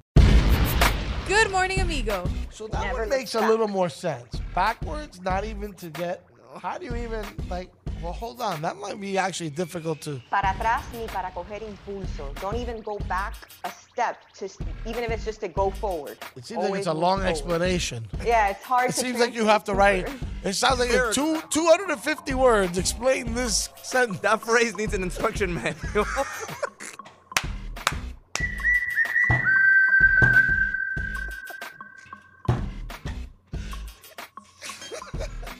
morning, amigo. Weekdays from 7 to 11, only on Sirius XM 145 Slam Radio. We'll be back with the Michael McCoy Show on Sirius XM 145 Slam Radio. I get it. Your desk has been there for you, holding up your computer, your unused stapler, and that plant you forgot to water. But maybe it's time to leave your desk and spend your lunch break volunteering with Meals on Wheels. Doing Meals on Wheels for me is the joy that I look for at the end of my week. I'll come to the door with one meal and I'll walk away with a full heart. Drop off a warm meal and get more than you expect. Volunteer at americaletsdolunch.org. That's americaletsdolunch.org. Brought to you by Meals on Wheels America and the Ad Council. And now we're back with the Michael McCoy Show on Sirius XM 145 Slam Radio. All right, everyone. Thanks for sticking around again throughout that last break. Listening to the Michael McCoy Show on Sirius XM channel 145. We're going to still keep it on the NFL side of things. And I want to talk about, you already know what I want to talk about every week on the Michael McCoy Show. Nothing has changed. Again, uh, that Brady Belichick comparison that uh, I felt was the most intriguing storyline heading into this season. And we've been talking about it every single week right here on the uh, Michael McCoy show because I felt that between the two, Brady had more to prove than Belichick did. And Belichick can live without Brady more than Brady can live without Belichick. And so uh, we compare the outcomes of, you know, both teams and the, you know, both individuals every week. So let's do it again. So Thursday night, I believe the Patriots visited the Rams, and it wasn't even a contest, really. Uh, Patriots fall on the road 24 to 3. And uh, they fall to six and seven on the year, two and five away from Foxborough, while the Rams up their record to nine and four and five and one at home. So uh, it was it was it was really pathetic. I'm really glad I benched Cam Newton for this game on my fantasy squad because he only threw for 119 yards, no touchdowns, did get sacked four times, threw an interception. Wasn't pretty, man. Um, Jarrett Stidham made an appearance at one point, uh, five of seven for 27 yards. And so, you know, the Patriots didn't even really get anything in the run game going. Uh, Cam Newton has been, uh, I guess you could say, a force to be reckoned with on the ground this year. You know, rushing for touchdowns, he didn't even get in the end zone. He only ran for 16 yards. As long was seven. As a as a team, the Patriots ran for 107 yards. That's just whew. Um, I mean, look who you're playing. You're playing a really good Rams defense where Jared Goff um, for the Rams threw for only 137 yards, a touchdown, and a pick. But it's because he didn't have to. Uh, Cam Akers had himself a game, 171 yards on 29 carries, uh, did not get in the end zone. But uh, that that that that Rams defense, boy, whew, they had six sacks on the night. six sacks, two of them coming from Michael Brockers. Um, eh, they were just all over the place. They were all over the place. Aaron Donald obviously got in the backfield. I mean, what's new there? A sack and a half he registered. He also registered two tackles on the night and uh, one and a half tackles for loss. I mean, that guy is just a machine. Have you ever seen him without a shirt? He looks like a Greek god. The last thing he looks like actually is a defensive lineman that starts in the NFL. I'm serious. That's the last thing he looks like. He looks like an unathletic bodybuilder, just a big guy that probably has a problem wiping his backside in the shower. I'm so serious. He looks stiff, but we all know that he isn't. And I'm just saying, one time I saw him with a shirt on, and I was just like, okay, like that's just it wasn't the body that I expected. He was really, really sculpted. And I mean, the guy just looks, I don't know, he looks incredible without a shirt. So uh, the Rams handle business there, right? All right, so let's talk about what the uh, what the what what the Tampa Bay Buccaneers did. They, excuse me, they handled business at home yesterday, hosting the Minnesota Vikings in a game in which they win 26 to 14 one of the I don't want to say the biggest storylines of the game, but something that stood out like the elephant in the room was Dan Bailey, one of the NFL's uh I want to say not not I want to say he is one of the best kickers of all time. Okay, one of the most accurate kickers ever. The man missed four kicks, three field goals, and an extra point. Okay, he's the sixth most efficient kicker in the NFL entering the game. Now he, you know, down to 11th man, that's got to be tough because I mean, you rely on a guy like that's nine points. Well, 10 points. I'm sorry. That's 10 points missed. It obviously still wouldn't have won. Let's say you give uh, the Buccaneers those 10 points, still wouldn't have won them the game. But my God, uh, you know, when you get a kicker slumping, that's like one of the worst things. You've seen shooters come out of slumps. You know, you just keep shooting. Okay. You could afford to miss a couple of shots. You could afford to have maybe, you know, a bad game or two kickers they don't have that luxury. They just don't have that luxury, and um, you know it's tough, especially if they get in a super slump, right? They get in that super slump, and I mean, what do you do? Ooh, sorry for that background noise. Sorry for that background noise. What do you do? Because uh, you only get a couple kicks a game, and you know every kick is worth it, especially in the NFL. Okay, uh, points. Uh, I don't want to say they come at a premium, but still, since it is a high scoring league, you need every point you can possibly get. So let's take a quick look at the box score in that game. Again, it was at uh, it was in Tampa, and Tom Brady, uh, not a bad game. He goes for 15 of where is it? Yeah, 15 of 23 for a buck 96, two touchdowns, no interceptions. All right. Uh, his counterpart Kirk Cousins threw for 225 on 37 attempts, 24 completions, threw a touchdown, no interceptions. Uh, pretty pretty complete. I'm sorry, pretty balanced game for the Bucks. You got them going over 100 yards on the ground. Ronald Jones chipped in with 80 and a touchdown. Their leading receiver was Mike Evans. No touchdowns for him, but Scotty Miller, the burner, uh, who's making a, a, a, quite the name for himself the past few games, uh, had a long ball for 48 yards. It resulted in a touchdown. So, um, and Rob Gronkowski, he got in the end zone as well. His only catch of the game went for a touchdown. I apologize for the background noise. It's just popping up out of nowhere. So, um, yeah, uh, you know what's crazy about Robin? I've mentioned this previously in the show is that towards the beginning, excuse me, towards the beginning of the season, he really didn't. He wasn't a threat in the passing game. You know, it, I called him the NFL's biggest uh, decoy because he just he he wasn't putting any numbers up, and then all of a sudden, a couple weeks ago, he just started, you know, the Gronk of old period. I don't know if it was a conditioning thing or if they're kind of doing that on purpose or if they're just using him as a blocker. And then all of a sudden they just said, all right, well, here's this weapon that uh, you guys might have forgotten about. But um, he gets in the end zone and the Bucks are now at eight and five. So eight and five, Bucks four and three on the road versus uh, six and seven for the undermanned and you know, if you ask Bill Belichick, they, they still got to win games. But he even came out and said earlier in the year, uh, a couple weeks ago, that they just don't have the horses. They just don't have you know the guys that they're used to having, and that's exactly why I feel that he is doing a great job. Obviously, uh, Oh man, I wish this background noise would just stop popping up. I really, really apologize about that. But yeah, I, I think I feel that uh, the performance that you're seeing from the Patriots is probably more impressive than Tom Brady's 30 touchdowns and 11 interceptions on the year, even though he's thrown for uh, 3,496 yards. Let's call it 3,500 yards.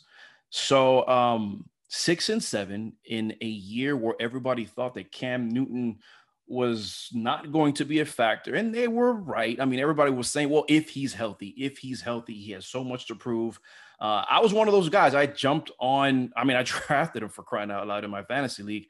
I was thinking he was going to have, you know, a, a, really good year in that system, you know, something that Belichick has never really had at a quarter from the quarterback position in the past 20 years was the ability to, uh, to use his legs. You know, we all know Tom Brady is not that guy, whereas uh, Cam Newton is the polar opposite. He absolutely is a phenomenal athlete at the quarterback position. So um, they're still managing to pull six and seven. They may not make the playoffs, but I'll tell you what, man, if, if they if they sniff anywhere around 10 wins, nine, 10 wins, I think that's impressive, especially considering, you know, you had Cam Newton miss a game or two with COVID.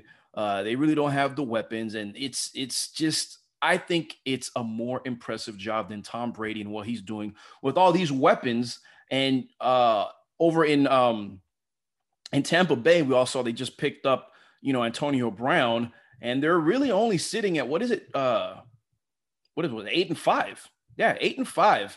And you know they've lost some games where you kind of like saying, oof, like you kind of expected them to compete in some of these games. Let's go ahead and look at uh, their schedule because I wanted to bring that up again. And okay, so to start the year, they lose at the Saints, right? They lose at the Saints.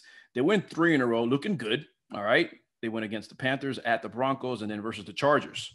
So then they lose this game versus the Saints again. All right. No, I'm sorry. No, they lose at the uh at the Bears by a point. That was just a weird loss. So I mean, the Bears have you know they have a decent defense, but still, everybody expected. At least I did. Let me not say everybody. Let me not put a blanket statement over this. But um, you know, coming off of three wins in a row, everybody's thinking, all right, they may have found a groove. Well, they lose by a point in uh, at Soldier Field. Then they went three in a row again, handling the Packers, and then two road games against the Raiders and the Giants. So um, then they get swept, you know, in the season by the Saints, and then they, you know, they just get handled against teams where uh, the winning teams, you know, playoff contending teams, pretty much. Uh, the Rams they lost, and then they lost against the Chiefs in a really good game. But um, you know, they're back on the on, on the winning side of things, winning against the Vikings. They have two road games in a row here the next couple weeks at Atlanta, and then on the road at the Lions, and then they close out the season at home versus the Falcons. So they face the Falcons twice in the next three weeks. Um, we'll see, man. I mean, remember at the beginning of the season, everybody just pretty much handed them the NFC, especially considering the fact that Gronk was there and they were hosting the Super Bowl. This can be the very first team to host a Super Bowl. And um, that was it. Everybody was pretty much saying it was between the Niners, the Bucks, and I just kind of mind you, I'm a Niners fan. Nothing scares me more than uh, a Russell Wilson led Seattle Seahawks team. And that was my pick. That was my NFC championship game to start the year. Okay. Everybody was talking Saints. Everybody was talking Bucks, Sun, Niners. Nobody was really mentioning the Seahawks. And I, to this day, I still don't understand it. But uh, that was my that was my NFC Championship game prediction at the beginning of the season. San Fran and uh, Seattle. We all know how San Francisco's season is going. Uh, you know, injury riddled, but uh, still fielding a top three defense in the NFL. Go for or top five, I believe it is.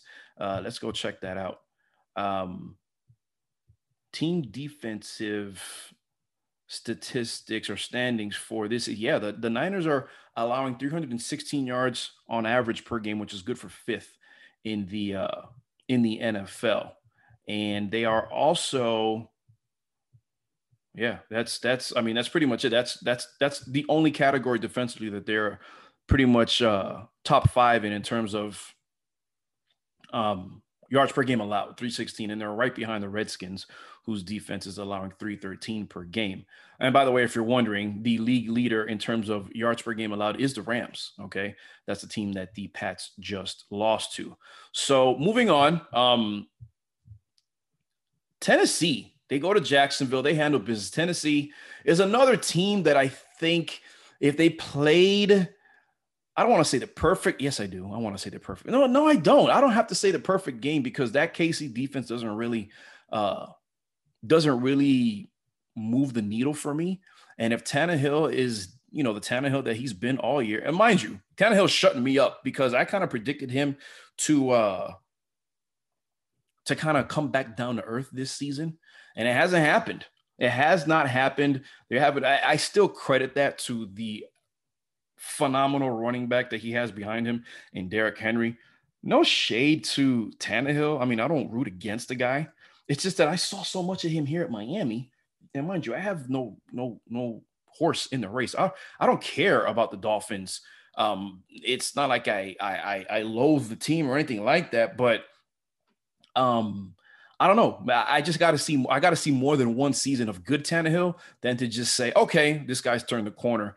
Um, in any event, he's been leading. Well, not him, but uh, his efforts throughout this season have contributed to the Titans' nine and four record. They win at Jacksonville yesterday, who falls to one and twelve. They win thirty-one to ten, and it's behind the efforts of Derrick Henry again.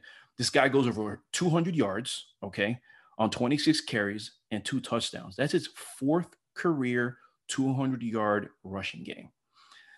He's third on the all-time list, all right, in terms of guys with, you know, 200 yard rushing games. Uh, he's third on that list behind Tiki Barber, who has five. And then OJ and Adrian Peterson, okay, obviously OJ Simpson and uh, AP, Adrian Peterson, they each have six. All right.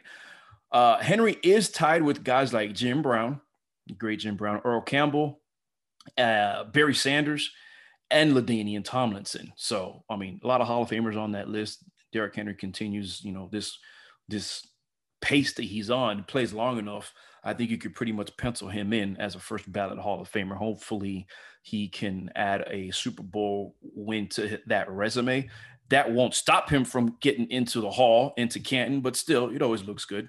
And so, uh, Barry doesn't have one, and uh, you know, he retired at 30. So, um, yeah, man, the Titans, uh, nine and four, another team that I feel that can do it because in terms of teams that could beat the the the Chiefs, I mentioned it last segment. I think I just think it's gonna take an above average defense, maybe like a top five, top six defense. You know, teams can always get hot, and we all know the Titans defense is is is capable. So, um, and that offense is just enough. You run the ball enough with Derrick Henry to keep that KC offense off the field. So the best defense for uh, the Titans in a game like that would be their offense. You know, stay on the field, you know, work that play action, tire out that defense. And Tannehill has, you know, proven over the last season and a half that he's, you know, he's got the goods. He's got the goods to lead a team as long as he has the perfect pieces around him. All right. But you know, that's that's key. As long as you have the perfect pieces around you. And you know, if it takes that much for you to be, you know, a, a top quarterback or one of the better quarterbacks in the league, then I mean, I, I just don't feel that. I just don't feel it. I don't feel that it's worth mentioning uh, a guy as uh, one of the best quarterbacks in the NFL. Like, like, I said, props to him. Okay, he's getting the job done. And um, let me let me hop into the box score for that game yesterday uh, between the Titans and the Jags. Again, it took place in Jacksonville. So again, we already talked about Derrick Henry and what he did on the ground, over 200 yards, okay, and um, two touchdowns. Ryan Tannehill throws for 212, only incompleted five passes, no interceptions, two touchdowns.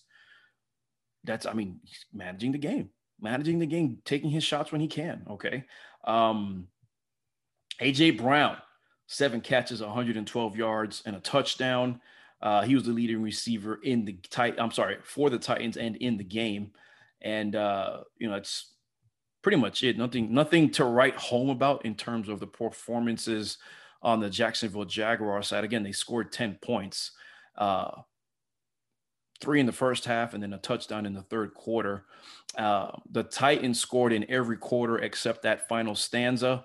Uh, their scoring by quarter went 7, 10, 14, and 0. So um, I think I want to take a look at the NFL playoff standings, or I'm sorry, the uh, the standings in the NFL. So as is, okay. We'll start in the NFC. I'm sorry, the AFC East. We got Buffalo atop the division at 10 and 3. The Miami Dolphins 8 and 5. Again, Brian Flores, I think to me automatically, uh, you don't look anywhere else, coach of the year, okay? Uh, Patriots 6 and 7 and the Jets got to be the worst 0 and 13 team ever.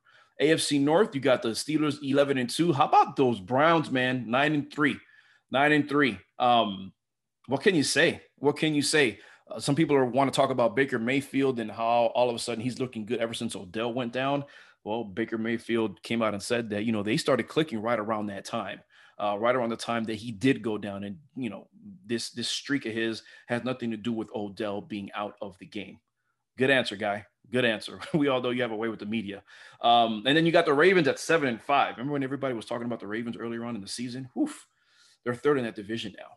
So you got the Titans tied atop the AFC South with the Colts at nine and four, and then the Texans uh, four and nine. The Jacksonville Jaguars at the bottom dweller at that position. At, sorry, at that division. Uh, the Chiefs twelve and one atop the AFC West, followed by the Raiders seven and six, Broncos five and eight, Chargers four and nine. The NFC East, goodness gracious Lord, six and seven. Washington leads that division, followed by the Giants at five and eight.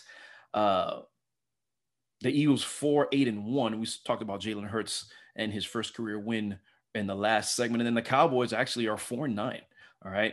Uh NFC North, you got the uh the Packers are running away with it pretty much 10 and 3, followed by the Vikings and the Bears at six and seven, with the Lions at five and eight. And then in the NFC South, uh that division is pretty much clinched by the Saints. They, they they clinched that, I believe it was last week, if I'm not mistaken. But uh, they're 10 and 3 atop that division the Bucks eight and five, followed by the Falcons four and nine, who are eliminated from the playoffs, and then the Panthers four and nine. Uh, and then finally, the NFC West. This is the most competitive division in all of football. If the Niners were healthy, boy, we, we would have just uh, an incredible, incredible uh, division race, playoff race in the NFC. Um, Rams and the Seahawks tied for first place, nine and four. Okay, uh, the Cardinals seven and six. That's a team to still keep an eye on. And the Niners are still in the playoff hunt. Uh, they pretty much got to win out and get a lot of help, but they're five and eight. The chances of that happening are slim to none. So um, that's pretty much it. That's all I got. Again, uh, tonight's game is going to be who was it? It was the Ravens and uh, let me get that schedule. Who was on that? Who's on tonight's slate at eight o'clock? The eight o'clock kickoff tonight. I know it was the Ravens. Who the Ravens playing? I just announced it. I'm trying to pick it up right now. Um, here it is. Yes, I'm sorry. Sorry about that. Had a had a brain fart, but uh, it's gone now. uh, the Ravens at the Browns. So we'll see what the Browns can do, man. They're they're home. All right. Again, Baker Mayfield without uh, Odell Beckham, and we'll see if they can add on to that nine and three record. So I'm gonna step aside and uh, we're to close out the show with some NBA talk. And um, I, I, did some research. I did some research that I want to share with you guys, and then I'm going to vent a little bit about how much the game has changed because I, I, I, just stay tuned. There's a little teaser for you. Thanks for listening to the Michael McCoy Show, and uh, just keep it locked here on Sirius XM channel 145 Slam Radio. Why was the basketball court all wet?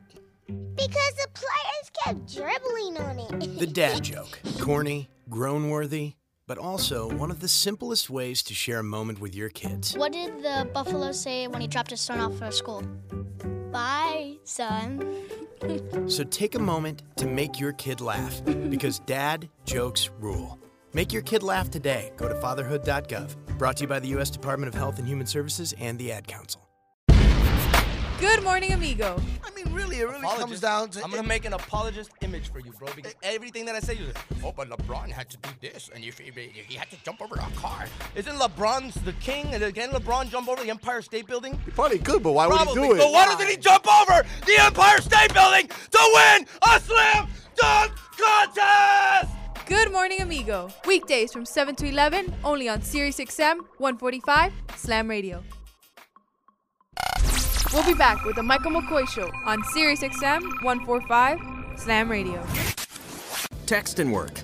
Text and pretend to work. Text and act surprised when someone calls you out for not working. Who, me? Text and whatever, just don't text and drive. Visit stoptextsstopwrecks.org. A message from NHTSA and the Ad Council. And now we're back with the Michael McCoy Show on Sirius XM 145 Slam Radio.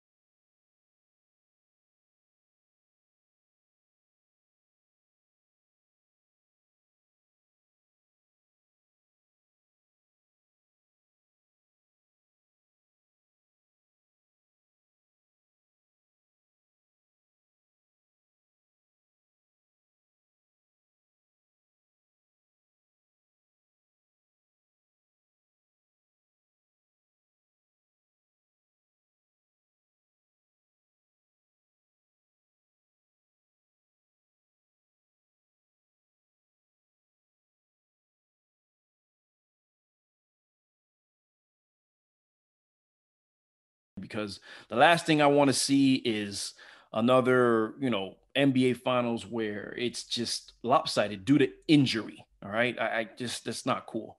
But um, you know, going back to the Nets, uh, everybody knows that, at least in my opinion, I feel that the biggest question on that team is probably the coaching staff. All right. We all know how much of a surprise it was that they decided to pull the trigger and name Steve Nash head coach.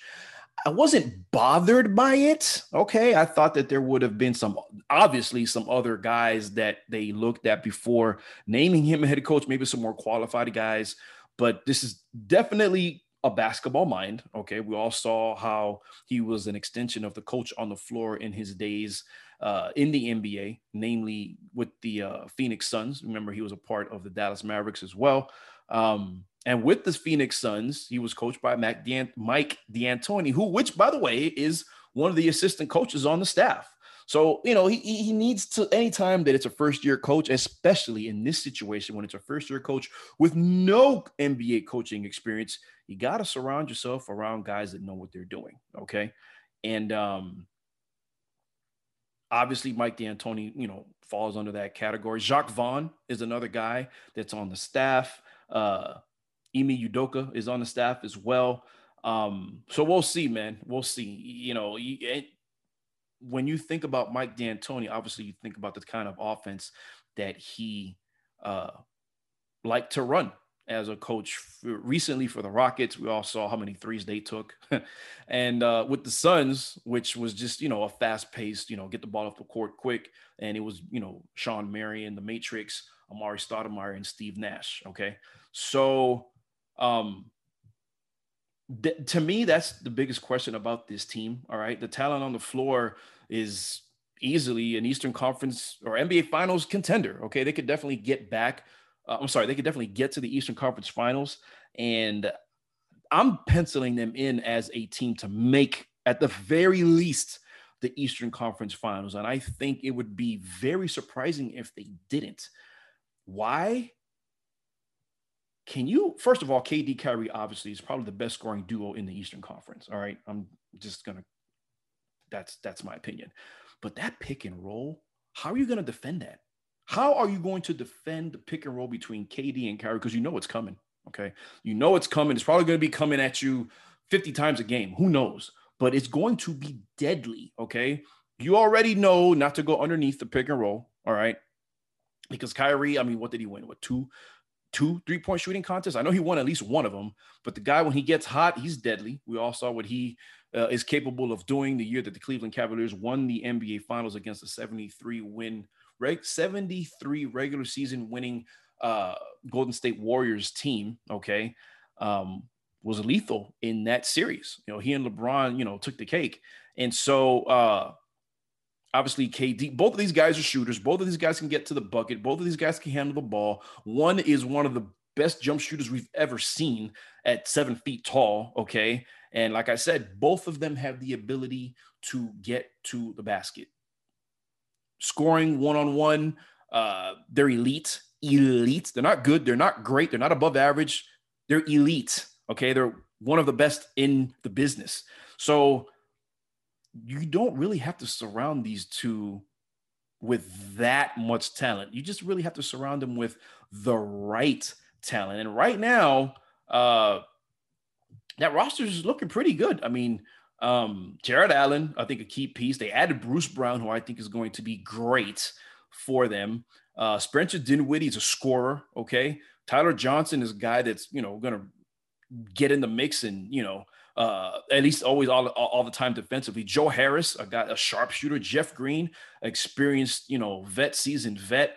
Obviously, DeAndre Jordan was an offseason pickup. Caris LeVert is an all around player. He can do it all. Uh, I mean, you name it. These guys, they and, and who knows if they're even done. Okay, Taurean Prince, you know, they're they're they got it. They got it. This is easily uh, one of the better rosters in the Eastern Conference, and so we'll, we'll see. We'll see how the rotation works out. We'll see what kind of offense they they uh, employ. And I say we'll see what kind of offense they employ because I know it's literally a one game sample. I get it. It's way too early to tell. And by the way, you're listening to the Michael McCoy show here on Sirius XM channel 145 Slam Radio. But uh, with only a one game sample to play, um, I'm sorry that they've shown us. Uh, um, here I am saying only.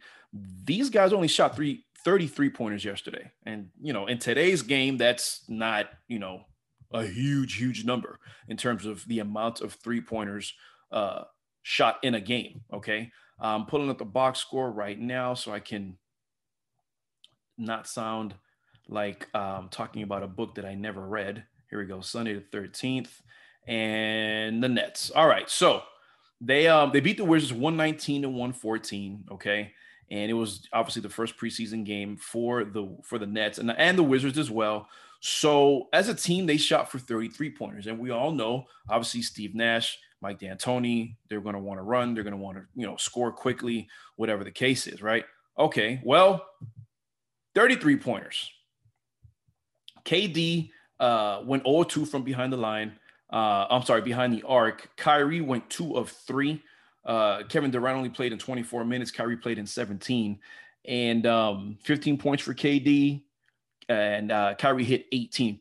KD obviously said that he was very nervous, and I mean I was nervous for him. I'm just watching the highlights. You know, you just you you, you he he already looks fragile, but just every step he took, I was just thinking, oh, just just, just watch yourself, KD.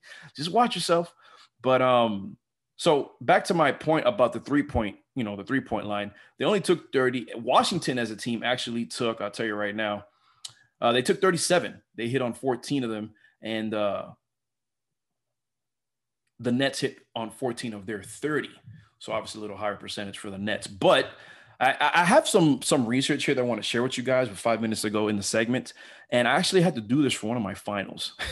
one of my finals, a, a data journalism class. And uh, let's just say I'm glad that that class is over with because it was very challenging. And so um, I did a little digging, okay, because there is um, talking about the three point line, you know, is it really a case of the more the merrier, the more three pointers you take, uh, the better chance you have of winning? Um, not really, and I have the stats to prove it. So I, I'm talking about this again because I'm really interested in seeing if these guys are going to just come down the court and you know try to play you know Houston Rockets style basketball or Golden State Warriors style basketball. I hope not.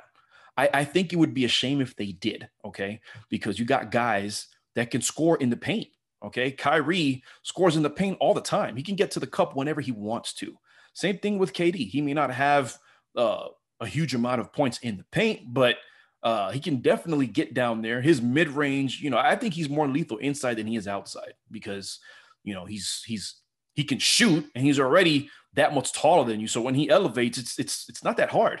It really isn't that hard for him, especially he could shake you with his handle. So um in this in this research that I did for this class, all right, uh, I talk about how shooting three pointers in the NBA doesn't always equate to uh, the wins or the results that people think they do. Number one, even if you're un- even, even if you're left alone uncontested, it's the hardest shot to make in the NBA. Why? Because you're 22 feet away in the corners from the bucket and uh, 23 feet away elsewhere if you're not in the corners, right? So that's obviously the hardest shot to, to make in basketball, even if left unguarded. Steph Curry, who holds the NBA record for most three pointers in a season, made 402 three pointers during the 2015 2016 season. And he shot it at a 45.4% clip. All right. That's actually a very good percentage, right? But it wasn't good enough to win the NBA championship that season. All right. Uh, if you guys remember, the Warriors, the Dubs, uh, were seeking back-to-back championships when they when they fell to the Cavs uh, that season. The Cavs, by the way, shot the three ball that year at 36.2% as a team in the 2015 2016 season, the same season that they won the NBA championship. Okay. Uh, this is where it gets interesting. All right. In the Western Conference Finals, you guys remember that OKC was up three to one? You remember that? And then the Warriors just come storming back and they win the series. All right. Well, in the Western Conference Finals, when the Oklahoma City Thunder, who were also one of the high scoring teams in the NBA that year, scoring 110 points per game. All right. That ranked second in the league behind only the Warriors. All right. Warriors were shooting all of these threes and they were scoring 114 points a game. All right. OKC was scoring 110 points per game. They were not shooting that many three pointers, guys. And this is a team that was up again in the Western Conference Finals three games to one against a 73 win regular season team. Guys, this is kind of crazy. So, um, the Thunder made 678 three pointers as a team, okay, in 2015 2016. You want to know how many Steph Curry and Klay Thompson made that year? The exact amount of three pointers 678 between the two of them. Whereas OKC as a team made 670 and they got as far as the Western Conference Finals. They were one win away from playing the Cavs in the finals. All right. They lost, obviously, but that's one piece of proof that goes to show that, you know, uh, it's not all about the three ball. It is not all about just because one team is successful at doing it, and that one team, I think everybody knows who I'm talking about, is the Warriors. We all know that jump shooting teams don't win NBA championships. They are the anomaly. Okay. One of the few. You could argue the Dallas Mavericks, when they beat the Heat several years ago in the finals, they were a jump shooting team. But how often do we see that happen? Even in today's NBA, like right now, 2020, the Lakers, they they were not a jump shooting team. Not in my eyes. Not with AD. Yeah, AD gets his threes, but LeBron is shooting a ton of threes. Okay, AD isn't shooting a ton of threes. No, no. Uh, yes, they're gonna get their threes up, but when you think of the identity of that team, it's not. Oh my God, we can't leave anybody open from outside. No, it isn't. No, it isn't. You're fooling yourself if you think that's the case. Um, I have another stat for you because I'm running out of time here. So um, everybody knows about Mike D'Antoni's time with the Rockets. Get this: the teams that have averaged the most three pointers made per game throughout an NBA season have been the Houston Rockets. Okay, they boast the top three averages of all time with 16.13 three pointers made in the 2018 2019 season 15.64 three pointers made in the season that just ended, the 2019 2020 season, and 15.32 three pointers made in the 2017 27, I'm sorry, 2018 season. Neither of those teams won an NBA title, if you guys can't remember. All right. As the old adage says, less is more. And with that, ladies and gentlemen, I leave you with uh with blessings upon blessings upon blessings uh, throughout the rest of the holiday season. I hope you guys take care of yourselves. Uh, please wear a mask so we can get back to living how we want to. My graduation was canceled because of COVID. And so, um, you know, there's a lot of other things that we're missing, man. Not every family is able to get together uh, throughout this time, obviously, because of, you know, health situations and people worrying for their significant others and, you know, uh, people having underlying injuries. So I'm sorry, uh, underlying conditions. So do what you can. It's not all about you. It's about everybody else, really. Okay. So just stay safe. Everybody have a happy holiday season, and you'll catch me in 2021. All right. Thanks for listening to the Michael McCoy Show here on Sirius XM Channel 145 Slam Radio. The views and opinions expressed on the Michael McCoy Show are entirely those of the host, guests, and callers and do not necessarily reflect the opinions of Slam Radio.